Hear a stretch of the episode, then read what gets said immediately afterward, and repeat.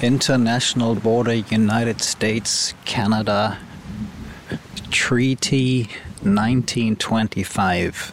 Ich stehe jetzt vor der Peace Arch, ein Tor, auf dem eine große amerikanische und eine kanadische Flagge im Wind flattern. Es ist Ende Mai im kleinen Grenzstädtchen Blaine in der nordwestlichsten Ecke von Washington. Children of a Common Mother steht in schwarzen Lettern ganz oben in fast 20 Meter Höhe auf dem weiß getünchten Betonklotz. Peace Arch, der Friedensbogen. Und genau hier beginnt meine Reise. Ich will mit dem Fahrrad nach Süden fahren. 3000 Kilometer.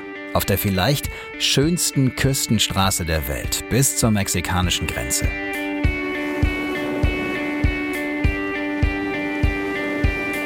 Die Straße an der Westküste hat mehrere Namen oder besser Zahlen. Als 101 beginnt sie hier oben in Washington, später in Kalifornien wird sie zum Highway Number One, zum legendären Pacific Coast Highway. Wilde Natur, einsame Buchten, unendlicher Horizont und die allmächtige Faszination des Meeres sorgen dafür, dass ein Roadtrip auf dieser Traumstraße auf vielen Bucketlists steht. Also auf ins Abenteuer.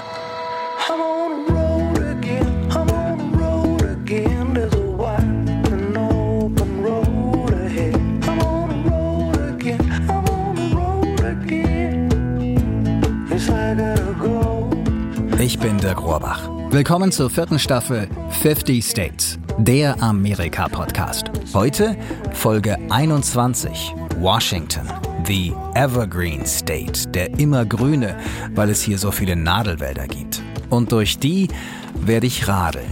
Viele, viele Kilometer.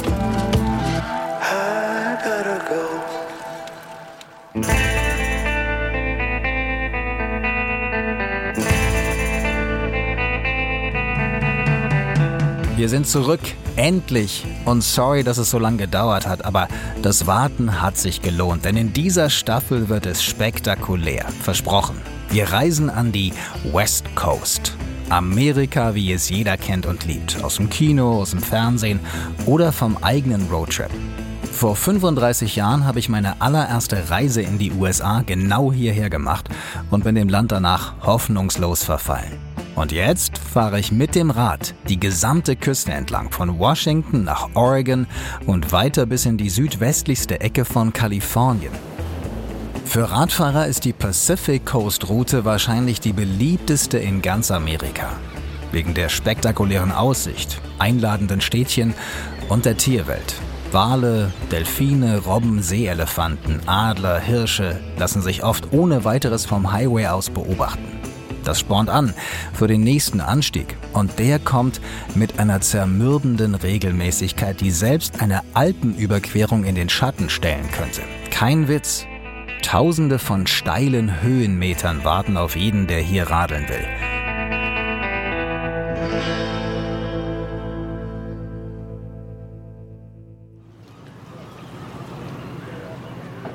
Dichte Wolken verhüllen den Himmel, als ich am Nachmittag endlich am Peace Arch Park aufbreche. Wind kräuselt das Meer. In der Ferne schemenhaft die Silhouette von Vancouver Island. Die Straße folgt nur kurz der Küste. Dann geht es ins Hinterland. Ich rolle durch flaches Farmland, schlage das Zelt nach Sonnenuntergang im Birch Bay State Park auf, im Hiker-Biker Camp auch ein Grund, warum so viele Hiker und Biker die Küste lieben. Fast alle Stateparks hier haben einen extra Bereich für uns abgetrennt, wo wir deutlich günstiger zelten können und selbst an überfüllten Wochenenden oder Feiertagen garantiert einen Platz bekommen.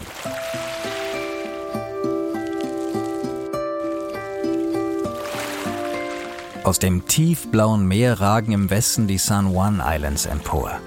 Im Osten dominiert an klaren Tagen der schneebedeckte Bilderbuchgipfel des massigen Mount Baker den Horizont. Ein Schichtvulkan, fast 3300 Meter hoch und Teil des pazifischen Feuerrings, der hier an der Küste einige der schönsten und aktivsten Vulkane hat entstehen lassen.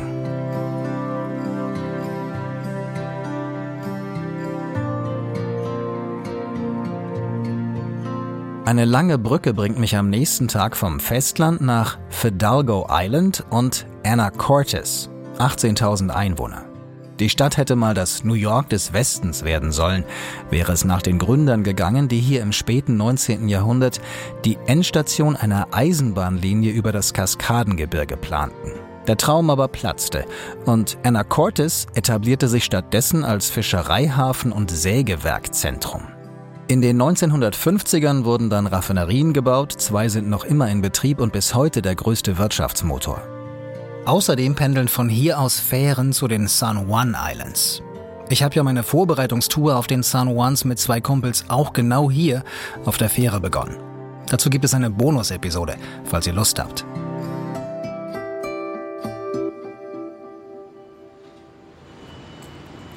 Manche Besucher kommen aus einem ganz anderen Grund nach Anacortes, wegen eines ganz speziellen Ladens.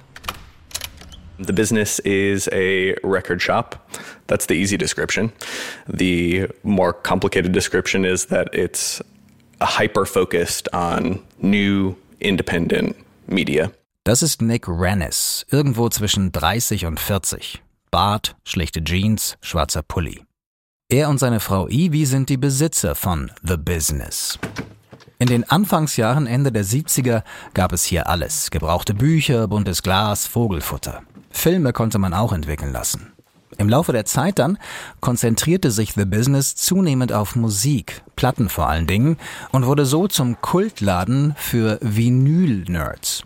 Aber im Business findet man kaum alte Alben aus dem Antiquariat, sondern ganz neue Veröffentlichungen. We do not have the used bins full of the dusty old stuff. We try to platform artists that you don't see in other shops. Nick will Künstlern eine Plattform geben, die man in anderen Läden nicht findet.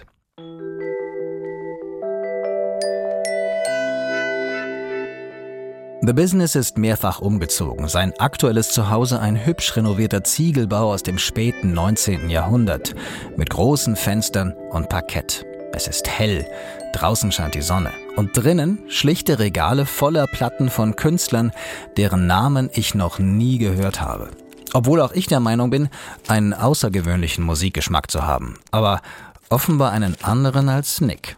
Genres are kind of all over the place. I mean, ambient stuff is always my kind of bread and butter, but we also listen to a lot of noisy, sludgy metal stuff. Ambient und noisy sludge metal. Ich verstehe nur Bahnhof. Zum Glück bietet mir Nick eine Kostprobe. Sure, yeah, let's do it. Aber nicht wie erwartet auf dem Plattenspieler, sondern vom Laptop.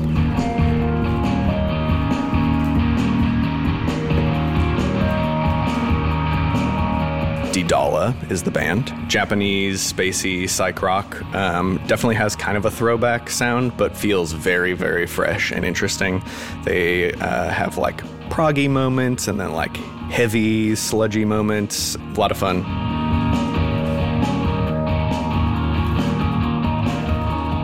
So also klingt Didala, japanischer spacey Psych Rock mit Throwback Sound, proggy Momenten, aber gleichzeitig auch heavy sludgy. Aha. Nick spielt mir an diesem Vormittag noch weitere Künstler vor. Alle so zwischen interessant bis gewöhnungsbedürftig. Und genau damit hat sich The Business über die Jahrzehnte einen Namen gemacht, ist Kult bei Musikjunkies und wurde von einem Magazin vor ein paar Jahren mal als einer der besten Plattenläden im ganzen Land bezeichnet.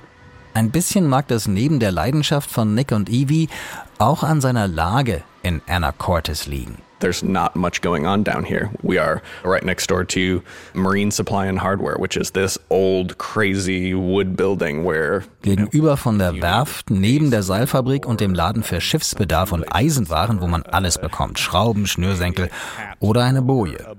Hafenviertel eben. And more. yeah, absolutely. yeah. Uh, yeah, it's just a very Anacortes block to me. Wir gehen nach draußen, hinters Haus, von wo man den Kanal und die Inseln im Sund sehen kann. Und Fischkutter und Fähren auf dem Trockendock, an denen gearbeitet wird. Ich frage Nick noch nach einem Musiktipp aus Anacortes. Er muss nicht lange überlegen. The guy that captures the sound of Anacortes the best is undisputably Phil Elfram. Nothing feels like your face just getting pelted with a cold, wet wind.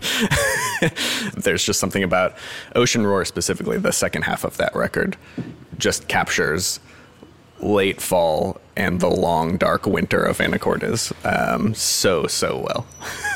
Niemand fängt den Sound von Anacortes, den Herbst und den langen, dunklen Winter hier besser ein als Phil Elverum. Er kommt von hier und hat sogar mal im Business gearbeitet. Na dann.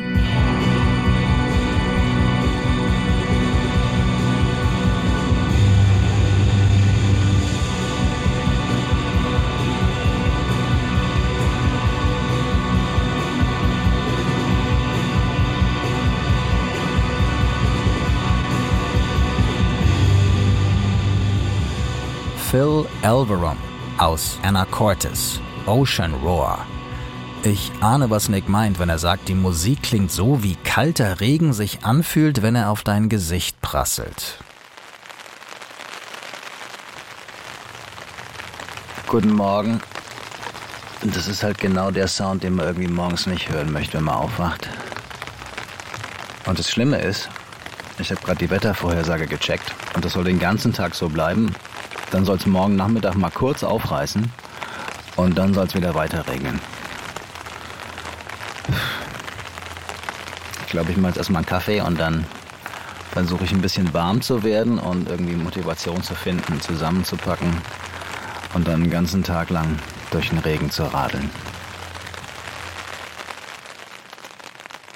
Zum Glück bleiben die Regentage auf meiner Tour durch Washington überschaubar.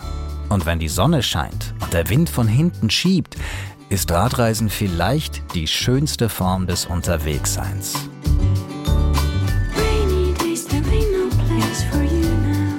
Entschleunigt. Aus eigener Kraft erfährt man sich ein Land, erlebt intensiver, nimmt Dinge wahr, an denen man im Auto einfach vorbeifahren würde. Und man kommt schnell ins Gespräch. Woher, wohin, warum wiederholen sich immer zu bei jeder Begegnung unterwegs. Und manchmal öffnet das Rad auch Türen. Und damit ich mich genau darauf konzentrieren kann, habe ich meine Ausrüstung für diese Tour nochmal ordentlich gepimpt und mir ein neues Rad besorgt. Ein super leichtes Gravelbike mit Carbonrahmen, elektronischer Schaltung, hydraulischen Scheibenbremsen und Gepäckträgern für wasserdichte Packtaschen, in denen ich Proviant, Wechselkleidung, Schlafsack, Isomatte und Zelt unterbringen kann. Bevor es bald mit dem Rad weiter durch Washington State geht, noch ein Pflichtstopp in einer der tollsten Städte der Welt.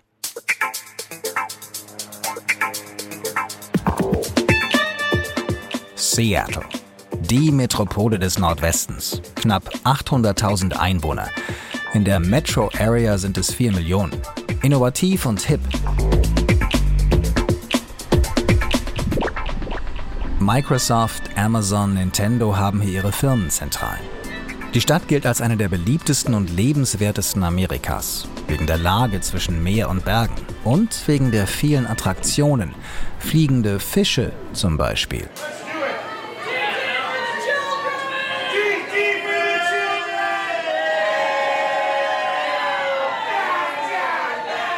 Hin und her fliegen die Lachse, fünf, sechs, sieben Meter durch die Luft, von der Auslage quer über den Tresen bis zur Waage, geworfen und meistens auch gefangen von Fachpersonal.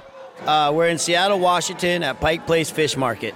We're known for throwing fish, great customer service and just being friendly to everyone. Das ist Eric Espinosa. Er trägt Seebärenbart und Business-Outfit. Orangerote Gummilatzhose mit Gummistiefeln. Eric arbeitet seit bald 30 Jahren beim Pike Place Fish Market. So in the beginning, farmers would go down to the waterfront and sell their produce. But when they got there, they would promise them a quarter a pound and give them 10 cents. Anfang des 20. Jahrhunderts waren die Fischer und Farmer es leid, ihre Waren zu Dumpingpreisen an Zwischenhändler zu verkaufen, die dann den Großteil des Profits einsteckten.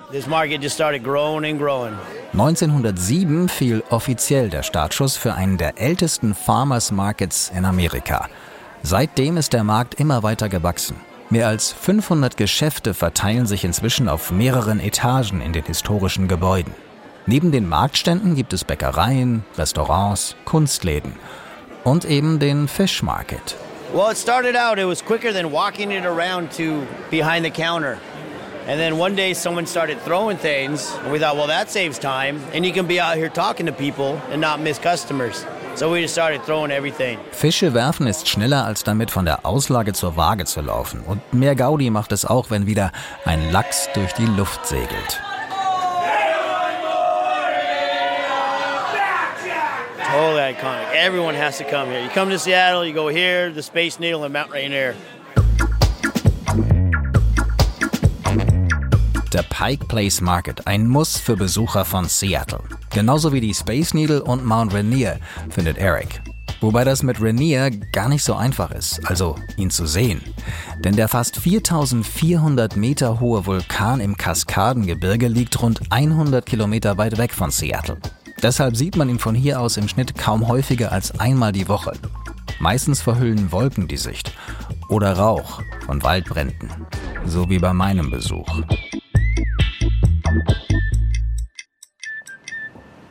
Egal, folge ich eben Erics anderer Empfehlung und schaue mir die Space Needle an, das Wahrzeichen von Seattle.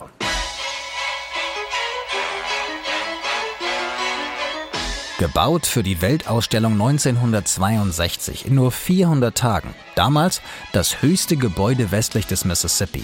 184 Meter sind es bis zur Spitze der Needle.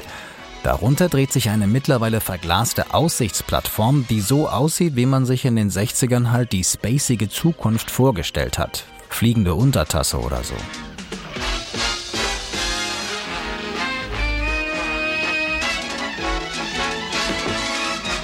Mit dem Aufzug dauert es genau 43 Sekunden, um hier raufzukommen. Dahin, wo sogar schon Elvis gesessen hat, mit seiner Partnerin in der Schmonzette It Happened at the World's Fair. Take me to the fair. Take me to the fair. Don't know anywhere I would rather be.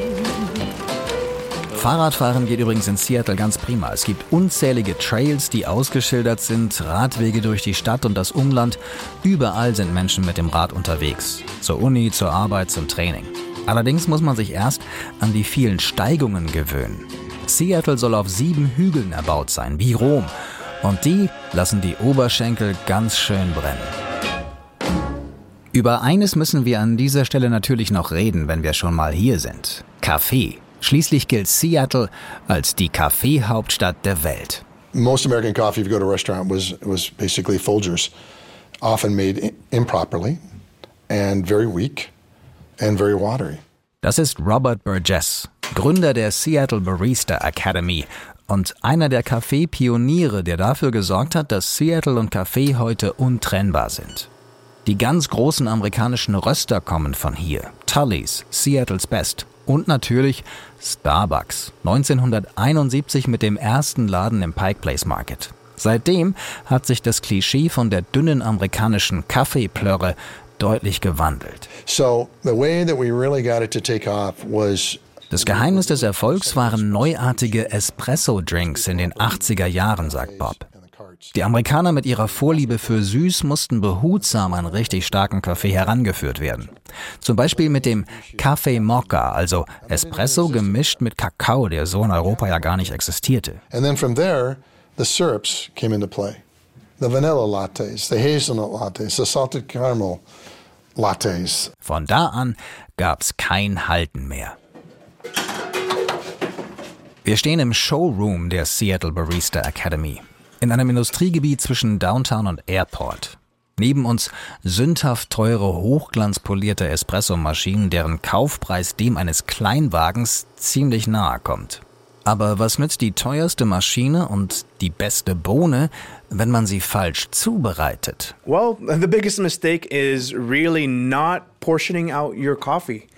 So, dosing out your coffee using scales, just like baking, you want to be able to measure out the portions of which you're going to be brewing your coffee with. Den Kaffee falsch zu portionieren, das ist der gröbste Fehler, sagt Paolo Asi, der Geschäftspartner von Bob und Kaffeetrainer aus Leidenschaft. Deswegen empfiehlt Paolo eine Waage. Wie beim Backen müssen die Zutaten korrekt abgewogen werden, damit's was wird. 18 grams of coffee, in my dry coffee. Then we're going to have 30 grams or roughly about one ounce of, of liquid espresso.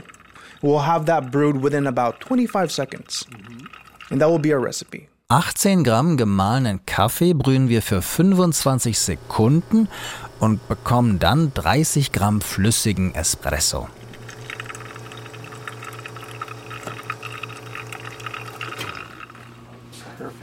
Der Moment der Wahrheit. Wir probieren. Paulo setzt die Tasse behutsam an seine Lippen, schließt die Augen und I like it. It's fruity, it's floral, it's chocolatey. It's everything I love in coffee.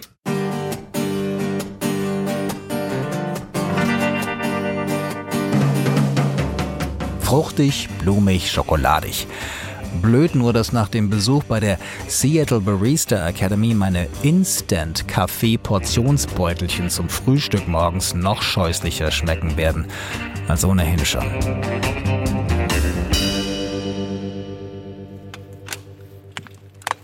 In der nächsten Episode geht es mit dem Rad weiter durch Washington, auf die sagenumwobene Olympic Peninsula, durch üppige Regenwälder, kleine Holzfällerstädtchen und zu Vampirstränden.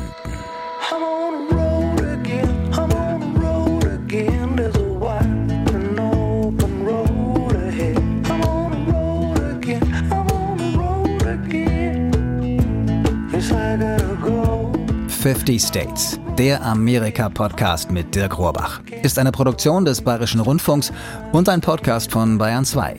Redaktion Till Ottlitz. Produktion Christoph Brandner. Mit Musik von Smokestack Lightning. Der Titelsong I Gotta Go ist auch als Single erschienen, gibt's überall, wo es Musik gibt und unter smokestacklightning.de. Auf bayern2.de haben wir noch eine kleine Bildergalerie mit Fotos zu dieser Folge zusammengestellt. Den Link gibt es auch in den Show Notes. Bleibt uns treu, abonniert den Podcast, damit ihr wisst, wann es neue Folgen gibt und wenn es euch gefallen hat, freuen wir uns über eure Likes. Ich bin Dirk Rohrbach. Mehr Geschichten aus Amerika und von der Westküste gibt es in unserem neuen Buch West Coastin und bei unserer Live-Tour präsentiert von Bayern 2. Alle Infos unter dirk-rohrbach.com. Bis zum nächsten Mal.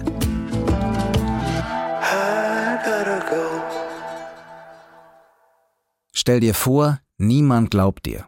Deine Wahrheit halten alle für verdächtig oder unglaubwürdig.